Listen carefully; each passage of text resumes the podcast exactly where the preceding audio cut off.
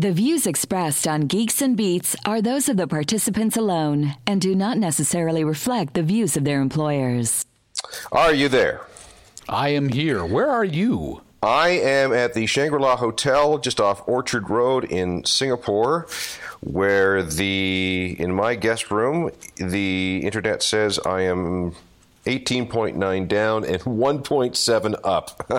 oh, Great. Yeah. I, I, should hear every other word you're saying. Uh, yeah, yeah, you probably should. But uh, no, this is a. The, and you know, here's the interesting thing: is that they slipped something under my door the other night and said there will be no internet available to you from Friday at 2 a.m. until Friday at 5 a.m. because we are improving our guest internet for you. So this is the. Uh, this is the upgraded internet. And, and, when you were in London, you were trying to figure out how you could incorporate music into rugby matches. What's what's the big track to play? Uh, that's a really good question because I've been sitting here in the hotel room watching rugby sevens from Wellington, New Zealand. Now, rugby sevens is a, is different from regular rugby, where you have 15 guys aside and they play for whatever it is, 90 minutes. Uh, rugby sevens is you have seven guys aside and the show the game is 15 minutes long so it's very very fast. It's kind of like watching three on three hockey in overtime in the nhl all i'm hearing here is the peanuts gang grown-up sound. Wah, wah, wah, wah, wah, wah. that's all you're hearing? When you start talking sports. Oh i see. I thought it was my uh, 1.7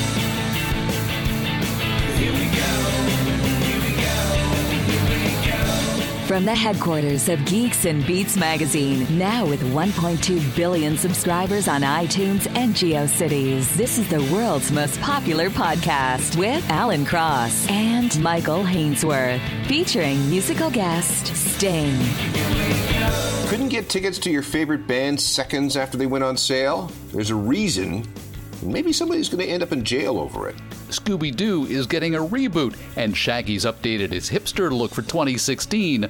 Hanna-Barbera would have gotten away with it if it wasn't for those meddling DC Comics creators.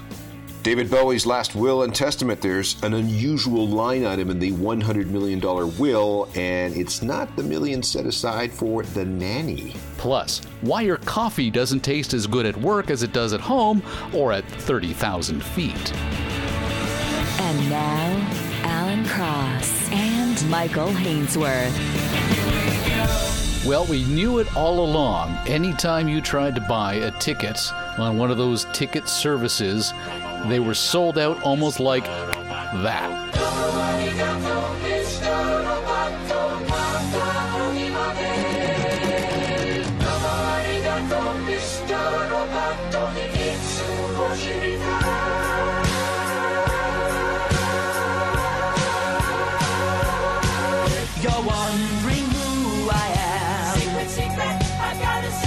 This is something that comes up every once in a while. I'm not surprised. Well, the, the reason we're talking about it now uh, is two reasons. First of all, there was this study done in the state of New York, which detailed exactly how bots are elbowing their way to the front of the line when it comes to buying tickets. So, computerized systems jumping the queue at Ticketmaster and all those other sites. It's it's just like those flash trading programs that we have on Wall Street. There's no way that you can beat them. So we're talking about what's happening in New York State. There's been a big outcry about it, and uh, in Toronto, there was recently a very big outcry about a couple of Pearl Jam shows where people were, you know, poised with their fingers on the enter button at 10 o'clock when tickets went on sale, and boom, they, they were gone in, in, in seconds. And this is so frustrating for people because there a, a, lot of them will be pushed to the secondary market. Uh, Ticketmaster is. You mean scalper market? Well, yeah. Now, here's how it works. So, Ticketmaster is God for selling tickets. I mean, there's Ticketfly and a few others, but when it comes to selling show uh, tickets for big shows, it's always Ticketmaster. And uh, these brokers have figured things out uh, with their bots, so they're able to swoop in and, and, buy lots of tickets, despite the fact that there might be just a four ticket minimum or, or some other safeguard put on uh, multiple ticket buying. Uh, they still manage to get in there. And the other issue is that tickets are automatically, a lot of tickets are, are moved to uh, uh, services like StubHub, where, which is the secondary ticket seller market And what's stinky about StubHub is guess who owns it? Ticketmaster? Yes, that's right. So Ticketmaster's scalping their own tickets.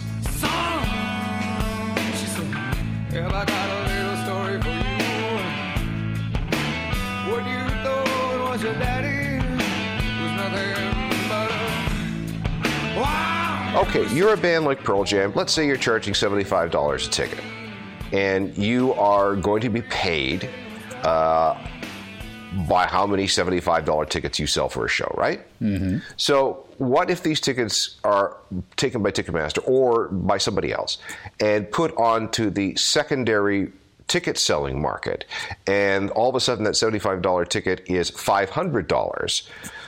Shouldn't you, as Pearl Jam, be pissed off that somebody is making uh, exponentially more money off your name, off your ticket, uh, than you are when you're trying to do it legitimately? Or, in the case of StubHub, is the artist cut in on the extra margin? What's your thought on this? I don't know. I mean, this is pretty shadowy. I mean, we'd have a better idea of figuring out exactly how ISIS works. Uh, this this is really, really secretive stuff. And, you know, every once in a while you have, like what we have in New York right now, uh, an investigation as to, you know, how tickets are sold and is this really truly free market? Are people getting hosed? Is it fixed? Over at geeksandbeats.com, our Washington bureau chief, Amber Healy, reports that the New York Attorney General has several recommendations, including urging the state legislature to act, mandating reforms to the industry, including transparency and regulation in the use of bots, and the enforcement of ticket purchase limits. More than half of the tickets are not even made available to the general public for sale. The tickets uh, are held back, and we our study showed that on average, 54% of tickets are set aside for insiders. It took a single bot just one minute to buy more than 1,000 tickets to a U2 concert last summer at Madison Square Garden, and there's just no way ordinary fans can compete with that. Then the brokers take these tickets to resale sites which we call uh, ticket reseller platforms, like StubHub or Tickets Now, to sell at significantly marked up prices. Finally, even if you get lucky enough to beat the bots and you get a ticket, that's when the fees hit you. You know, it's like water. These guys will find ways around it. Uh, it's just going to get more sophisticated, and we can sit. We're screwed. We're, we're we're just we're just totally screwed. I the only way. I mean, we may have to go back to the days of lining up outside a ticket box office uh, in order, you know, to, to, to, to get the best tickets. I mean, that's the way it was done for, I once lined up, I'm embarrassed to say this, but I once uh, lined up to buy tickets to a Winnipeg show by Styx. and you're willing to admit this? I lined up overnight. Wow! Did you camp out? I, am at 299 Queen, which to any Canadian is known as the Much Music Building, and uh, we're actually on the, the, the primary floor there. We've got some fantastic real estate at the Business News Network in that building, but I have to go around the encampment of kids, and some of them have tents as they wait for the Much Music Video Awards or anything else like that. Yeah, hey, listen, if you've got that kind of time on your hands, get a job. Uh, it's it's, but if you know. Well, no, I, okay, that's cruel. Okay, so so you are a, usually they're thirteen year old girls. Yeah, okay. So if if which surprises me, I suppose when my daughter is thirteen, if she's there with four other girls, that maybe that's okay if they all stick together. I don't know. I can't imagine wifey being okay with her daughter camping out overnight with friends just to see some boy band. Uh, okay, and you know what? It is a rite of passage. I mean, I did it a number of times uh, because it was something social. Social yeah exactly. It was something that, that, there was you, you developed new friends and you had a common um, uh, theme around that entire evening to, to bond upon. It was an adventure and it's something that you had to it's not like you know uh, you know if you're 13 14 15 I, can't remember whatever how old ever, whatever old I was. It was it was it was cool to be part of this this this herd culture who were all united in in one thing, and that was to get tickets to this show because look at the sacrifices we're making. We're staying up. It's four thirty in the morning, and we're still awake, and we're the box office doesn't open till nine, but we're gonna make it. You know, okay. One of the reasons Blue Jay tickets were so expensive at playoff time was because American brokers came in and bought up all the inventory using bots. Yeah, uh, it, it happens with every single. Well, we we sell all tickets are sold online right now, right? Right. So this isn't explicitly a concert issue. This is just anytime you want to buy tickets. By the way, I bought tickets to Neil deGrasse Tyson coming to Toronto at the Sony Center. No, did you really? Oh, it's going to be great. My dad, who's really into astronomy, and so this is going to be a fun evening. Uh, notwithstanding, he probably is going to bring up the fact that uh, the rapper B.O.B alleges that the Earth is flat. I, I know.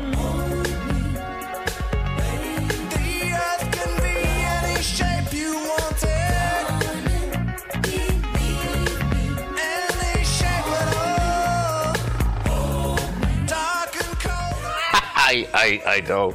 It's I read that whole story and I was like, okay, how much of this do you want to believe? But um, you know, we still have the Flat Earth Society, and they still maintain uh, their ideology. Well, good luck with them. Here I am uh, on you know 13,000 miles away from you. I can pretty much attest that the world is not flat because I flew east to get here and I'm going to fly east to get home.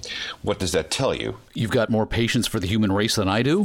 The world's round! All you need to do is look along the horizon line. If 16 kilometers away you can see another city, wouldn't that mean the Earth is flat? Oh, God. Uh, are we going to get into the whole thing about there being turtles all the way down? Oh, man. Please, no, no, let's not.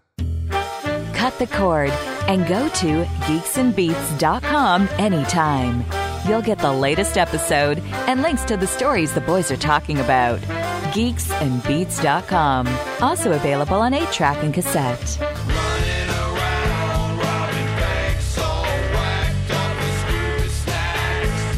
Were you a fan of Scooby Doo at all? Not at all. I thought that Shaggy was a jerk. Really? Why was Shaggy a jerk? I didn't like Shaggy, and you know, I'm not. as, I'm not into Great Danes. You know, you know me. I'm. I'm. I'm completely into. Uh, uh, English Bull Terriers. It's funny that you mentioned Scooby Doo because here in Singapore, uh, I turned on the TV first thing this morning. The television that we get here is not um, the television that we get at home. There are certain political, religious, social sensibilities at work. So I, I, flicked it on this morning, and I was looking for RT because I love Rush watching RT, the the, uh, the Russian CNN, because it's just so just awesomely weird.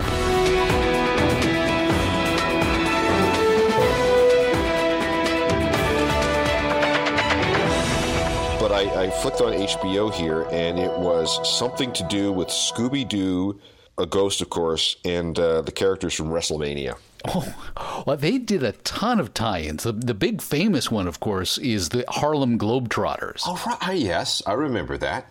Never saw it. The Globetrotters are magicians with a basketball. And Scooby Doo and Shaggy can make food disappear. Mm, looks delicious. It's a slam dunk adventure with an all star team of ghosts. Remember in the 70s, the Harlem Globetrotters were, were everywhere. But now Scooby Doo is back with an apocalyptic reboot by DC Comics, and Shaggy's got an update to his hipster look. His, uh, you know, the beard he's, he's got there, his stoner beard. Yeah. He's now got a handlebar mustache to go with it, and a tattoo sleeve. Oh, really? Oh, see. No, thank you. Scooby's gone uh, Robo Pooch. He's got what appears to be a bionic eye. Daphne has a, a laser gun, or maybe it's a rocket propelled grenade launcher, that sort of thing. Um, and then uh, Velma, she's got a drone that she flies using VR goggles. Okay, so obviously DC is. They, they've been they've been smoking something up at DC Comics that they got from Shaggy. Speaking of drones, I was at a, uh, an event here the other night, uh, uh, an outdoor festival, a concert festival. There were drones all over the place, taking you know air, there were there were there's two stages side by side, and then there were uh, uh, big video screens, and uh, there were drones above the crowd taking very interesting aerial shot and, and, and projecting them on the screens. Disney is doing the same thing. They've applied to the, uh, the FAA in the United States to uh, get an exemption to drone rules that were established following September 11th, which, by the way, depending on who you listen to, um, Disney themselves explicitly requested that Disney World and Disneyland be no fly zones. And the argument was that it was for uh, domestic security in the event of another terrorist kind of action. However, the critics point out that this was really more about preventing aerial advertisements people flying planes with running banners uh, overhead of those who are at the uh, actual theme park. And now what they want to do is put 50 drones in the air with cameras that they um, take flight during the big uh, fireworks displays that take place in the evening so that they can give us all views of the fireworks from the drone's perspective. But now, because they went out and made it a no fly zone, they have to go back to the FAA and beg them to change the rules again. It, it's a Disney world. We just live in it. I, I you know, I, I would think it would be kind of funny to see a, a plane trailing a banner that said "Visit Universal Studios" or uh, "Knott's Berry Farm." So we've got uh, Hanna Barbera and DC Comics uh, updating the folks in the Mystery Machine. It, it's an apocalyptic future that they've they've jumped to. They're they're in the the far future now, and this is where the entire thing takes place. But they're not just rebooting Scooby Doo. Future Quest is getting a reboot. Wacky Raceland, the Flintstones are getting a reboot as well. And I got to tell you, Fred's looking a little worse for wear. They've tried to reboot the Flintstones several times with those live action films, which did not work out very well. No, no, no, no, no. no this is back to the cartoon, but Fred looks like he had a rough night the night before at the bowling alley with Barney. Uh, see, it's the Family Guy, Family Guyization of of, um, of, I don't like that. I think the thing about the Flintstones was that they those those original series were of an era, and and that's what made them charming. I don't think we need to reboot them. Well, they're getting it whether they want it or not. And you've got an interesting point about Marvel comics and how DC has to play catch up. Well, they do. And they don't have any. They don't have nearly the superheroes that uh, Marvel has. So your Wi-Fi password is it one two three four five? No, it's not. Uh, I, have I've had to change it over the years. I got the list of the worst passwords of 2015 according to Splash Data, and number one on the list, as it has been, I think, since we started inventing passwords, one two three four five six. Yeah. Number two on the list, the password is password. Yeah. I have one. I use that at home in my studio because there was a. It, it required. This is this one box I have in order to activate it, it needs a password. So I just nobody else is going to use it. So I put in just password. That's the only time I, have used that. We had a, a password system at uh, CTV where uh, it was the password was password, and we had to change it. And the reason why it was for a piece of software that is critical to any television operation, and much like almost every other piece of software out there is now connected to the internet. It's the teleprompter system. No, your teleprompter's password was password? It, well, it was until recently, and we changed all of it because you can access the pa- you can access the the teleprompter system from any computer anywhere in the world because we're in a connected world. For example, the cameras are all connected via IP now. And uh, for example, the primary camera I use, we call it camera 5, but it's actually camera 85. Oh, I oh. In the entire CTV family. So all of that's password protected. There, there's a really funny video on YouTube of this kid who hacked into the um, probably because the password was password, into the teleprompter system at a uh, Swedish television station and was changing the text during the newscast. and the news anchors suddenly realize there's something clearly wrong with this. And you watch him as he does it. That's funny. I mean, yeah. it's wrong, but it's funny. At number 25 on the list, the password is Star Wars. That's new on the list. We haven't seen that recently. I, that's why I put it uh, on, on, the lineup here because that, uh, like, why would you do that? But oh, okay, fine. And of Whatever. course, before Star Wars, even more popular, Solo. Even more popular than that, Princess. Uh huh. Needless to say, the Star Wars thing's uh, getting some steam. I have a feeling it's going to be popular.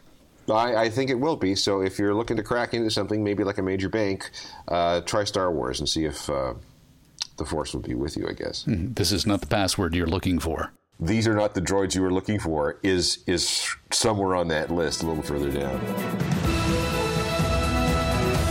London, Bangkok, New York, Cincinnati. From the worldwide headquarters of Geeks and Beats magazine.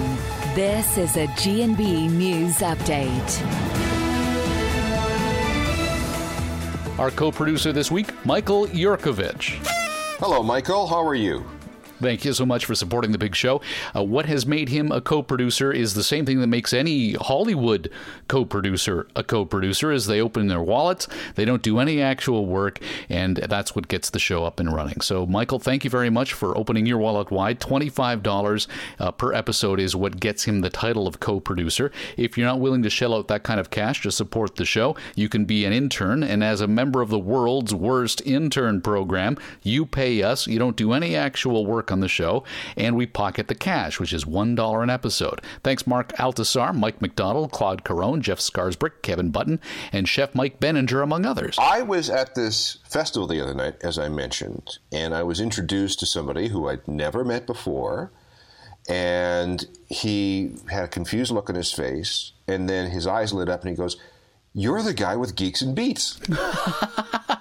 really? Yes. I got recognized at the airport on the way to CES. Hey, love your work, man.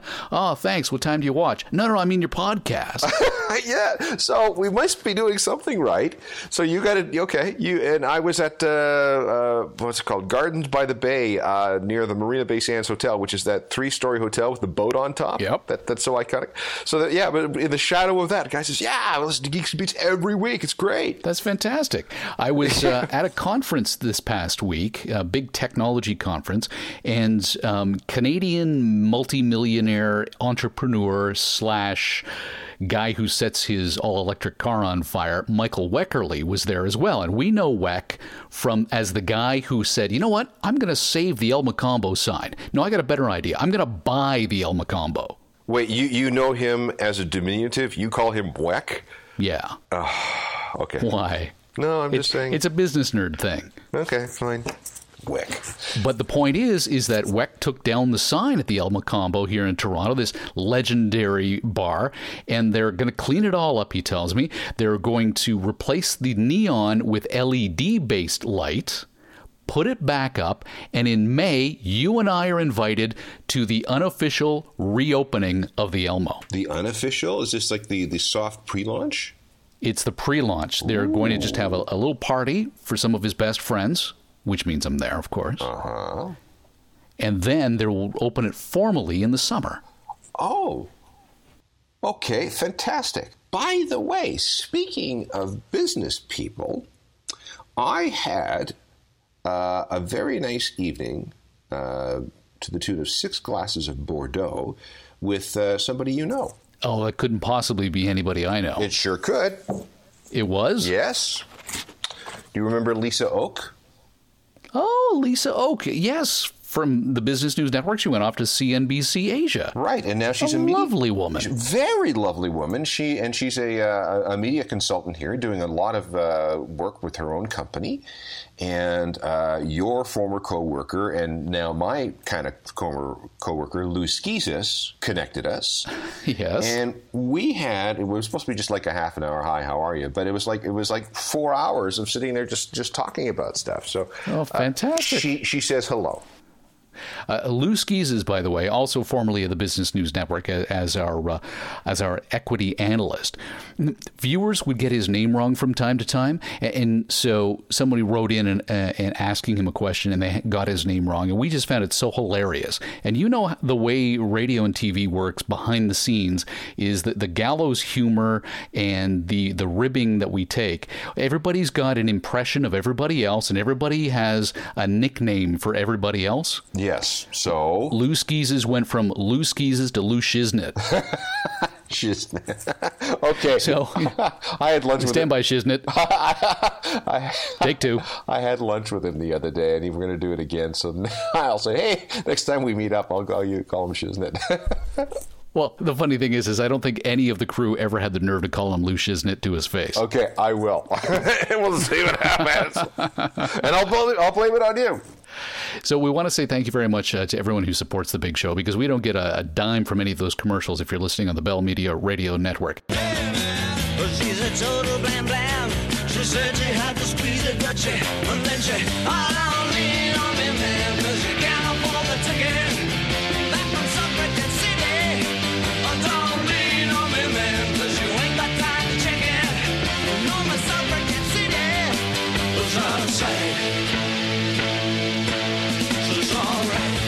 Geeks and Beats update David Bowie's last will and testament. Yeah, this uh, is making the, the rounds. Whenever you file a will, it is a public document. I didn't know that. No, no, no, it is. Uh, and it's just a matter of time before, you know, things are revealed. So let's just go through it. Uh, Bowie apparently had quite a bit of money when he died, maybe as much as 100 million. I've seen more, but the number that we keep coming back to is about 100 million. He was a very, very savvy tax guy. He went into tax exile in Switzerland, and uh, there were the Bowie bonds and a whole bunch of other things. So uh, he ended up with, with an awful lot of money. Uh, so let's look at this as a $100 million estate. Uh, so his wife Iman, she re- she receives approximately half of Bowie's estate. So there's fifty million dollars. Uh, she also gets the apartment on Lafayette Street in Manhattan.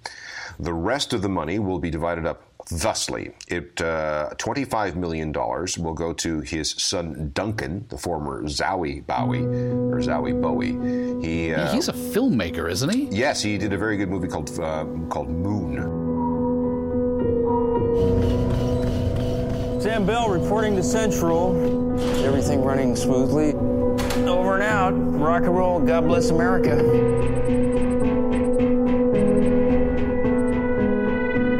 Good morning, Sam. Do you want me to cut your hair there? Lunar Industries remains the number one provider of clean energy worldwide due to the hard work of people like you.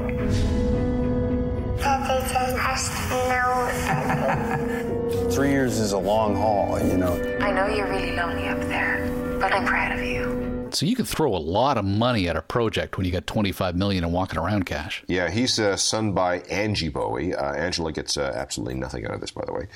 Uh, he has a teenage daughter, Lexi Zahra Jones, who is uh, he, she. Um, that's the daughter he had with uh, Iman. She's probably going to get around 20 million ish.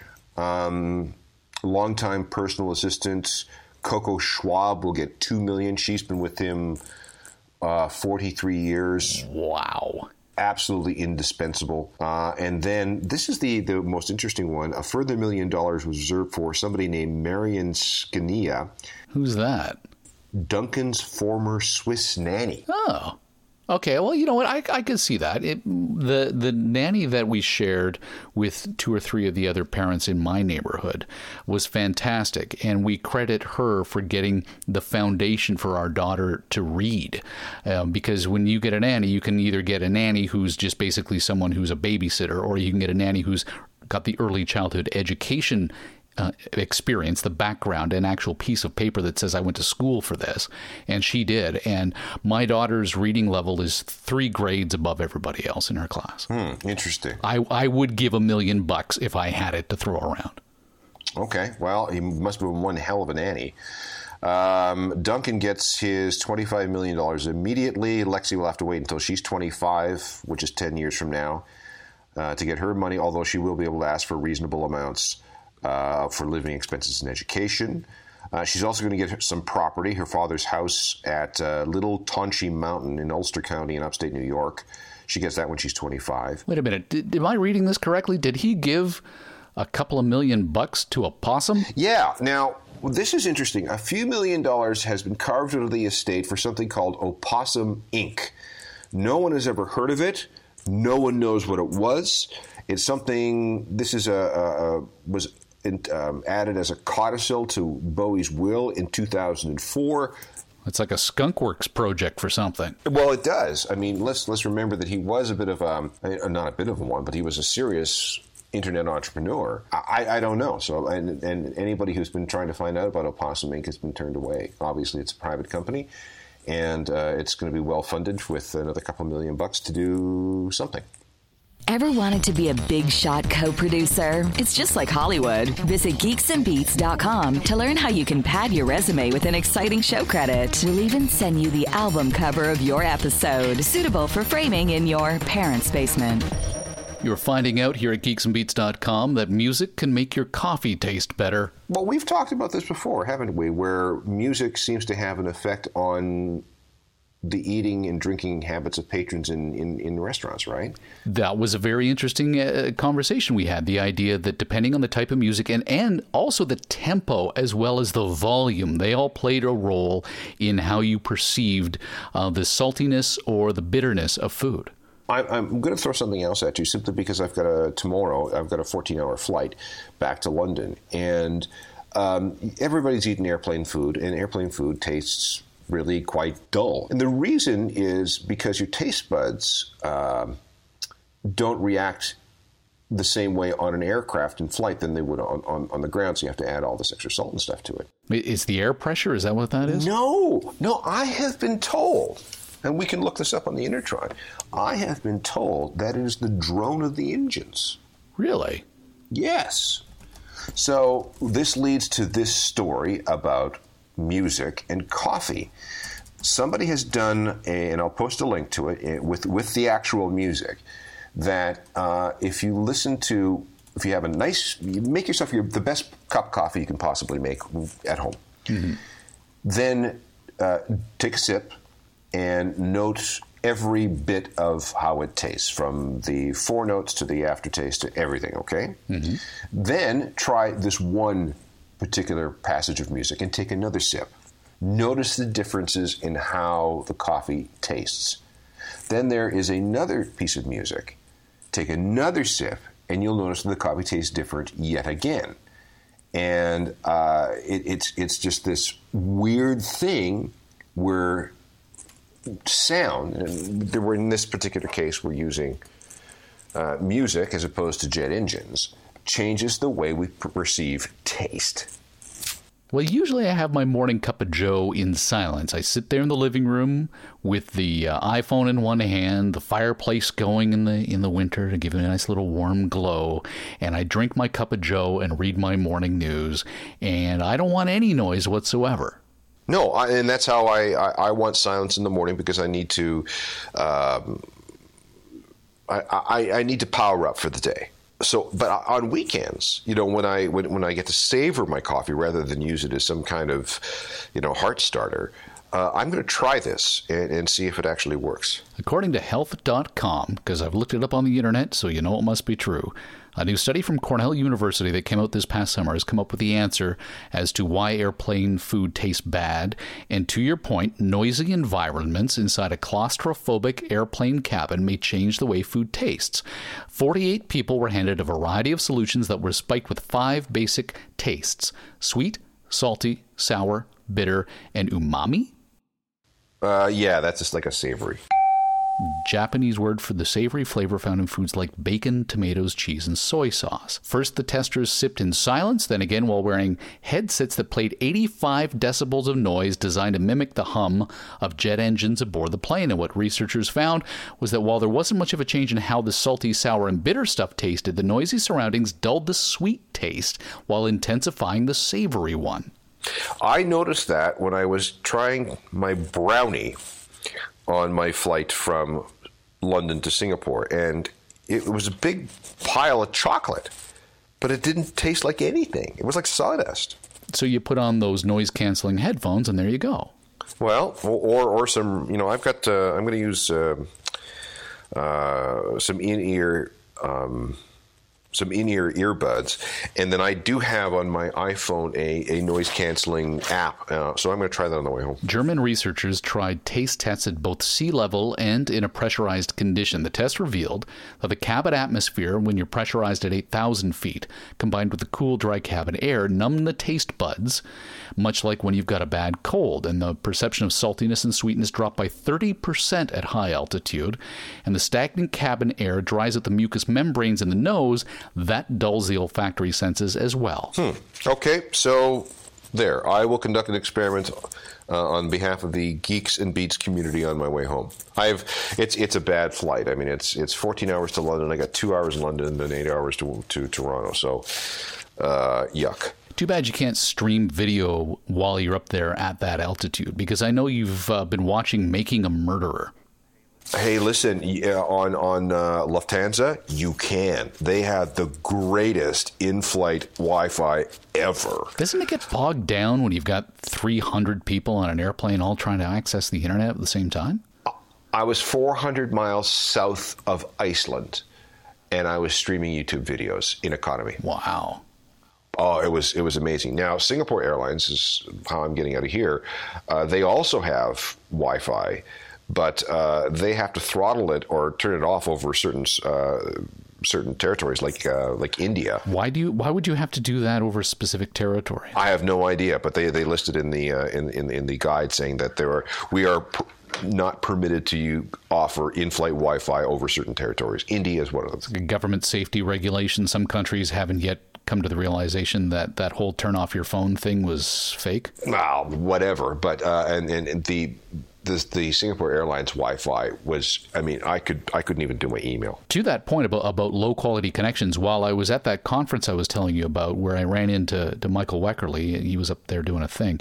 Um, there was a company that was presenting. Um, internet technology that required one thirtieth of the regular bandwidth. What they did was when you surf the internet, and this was designed for uh, rural India and other emerging markets where internet service is slow, spotty, or even just simply 2G, not even 3G. What they did was they showed us a demo of them surfing the BBC's website using this technology. And what it did was when you entered the web address, it sent it to their servers. They, on their own servers, downloaded the web page, turned it into an image, and then would send via text message the image of the website. And if you clicked on a link, you were technically just clicking on an image, but it knew where you were clicking, would send the coordinates of the image click back to the server, and that would send you then an image of the next page that you wanted. And they claimed that instead of, you know, a, a gigabyte of data, it would only consume 30K. Wow. They were looking for money. If you, are you looking for an investment? There you go. Yeah, well, listen, I'm in the most expensive city on the planet right now. I have no money to do anything. But you found the Making of a Murderer, seven hilarious things wrong with Ken Kratz's website. Well, I didn't find it. Uh, somebody else did. But if you want to see a website that looks like it was done by a 13 year old in his parents' basement 20 years ago, exactly. Yes, I mean this is uh, this is a a one notch above GeoCities, and of course, you know we've we've explained many times in this program our fondness. for GeoCities. Well, it's where we get all of our subscribers. exactly. Uh, this is one, let's just call it up here. Uh, there is nothing. Um, there is nothing that can be recommended about this this website. I mean, it is. Sean Yang tears it apart. He says he's not a web or UX designer. He gets that, but he is a lawyer. He should have at least a a little bit of money, b some common sense, C, decent logical reasoning skills, and his website puts up a strong argument against all three previous counts. Have you been watching the, the Making a Murderer at all? My wife's been, we were supposed to watch it together. She snuck the first three episodes. Now I'm like, it's all yours. I don't want anything to do with it. Oh no, you have to go back and do it. You, you have to, and we burned through it in two days. What's what's the what's the idea here? Well, the the idea is that you follow a criminal case uh, over the course of about 10 years, and you see what appears to be, and I use that phrase very deliberately, what appears to be a huge miscarriage of justice. Uh, what we end up with is, is basically sloppy prosecution, sloppy defense, uh, sloppy evidence handling, and a guy that's in jail as as well as his his very slow, mentally challenged uh, uh, nephew. Um, we're still left with lots of questions as to who uh, actually carried out this murder, but uh, it is a fascinating study about what happens with the U.S. justice system. This sounds like um, the serial podcast or something like that. It's very much it's very much like the Serial podcast. Again, with with uh, at the end of Serial, we had no idea whether Syed had actually done it, but there were doubts in our minds. I, I keep seeing things move across my Facebook feed that suggest that the alleged murderer who's in prison, his wife flat out, his ex-wife flat out said, "Oh yeah, no, I think he did it." Yeah, oh yeah, there's all kinds of stuff. I mean, this is a this is the new type of true crime. So people are are, are reopening and re and investigating um, controversial. Uh, cases on their own, and uh, you know they're not necessarily going in with you know clear minds. There is bias in a bunch of these cases. Speaking of an absence of clear minds, what were you thinking when you posted this?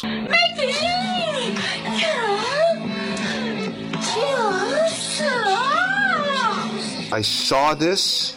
It was burned into my brain, and I have. It's labeled "Crazy Girl Making Carrot Juice." Uh huh. And she's dressed as a rabbit. She is um, shredding the carrot with her teeth. Yes. Yeah, and lower jaw, and then um, putting it in a big pot, Uh-huh. pouring in some water, and dancing around. While, while making some very strange noises. There's only one entry on her YouTube page, and this is it. Well, I mean, listen, it's it's kind of like writing that one great hit song. Once you've reached attained perfection, why do you want to mess with it? Twenty-three thousand viewers can't be wrong. Is that all? Oh God! Well, we listen. Okay, uh, I'm, this will be in in the webs uh, in the show notes. Um,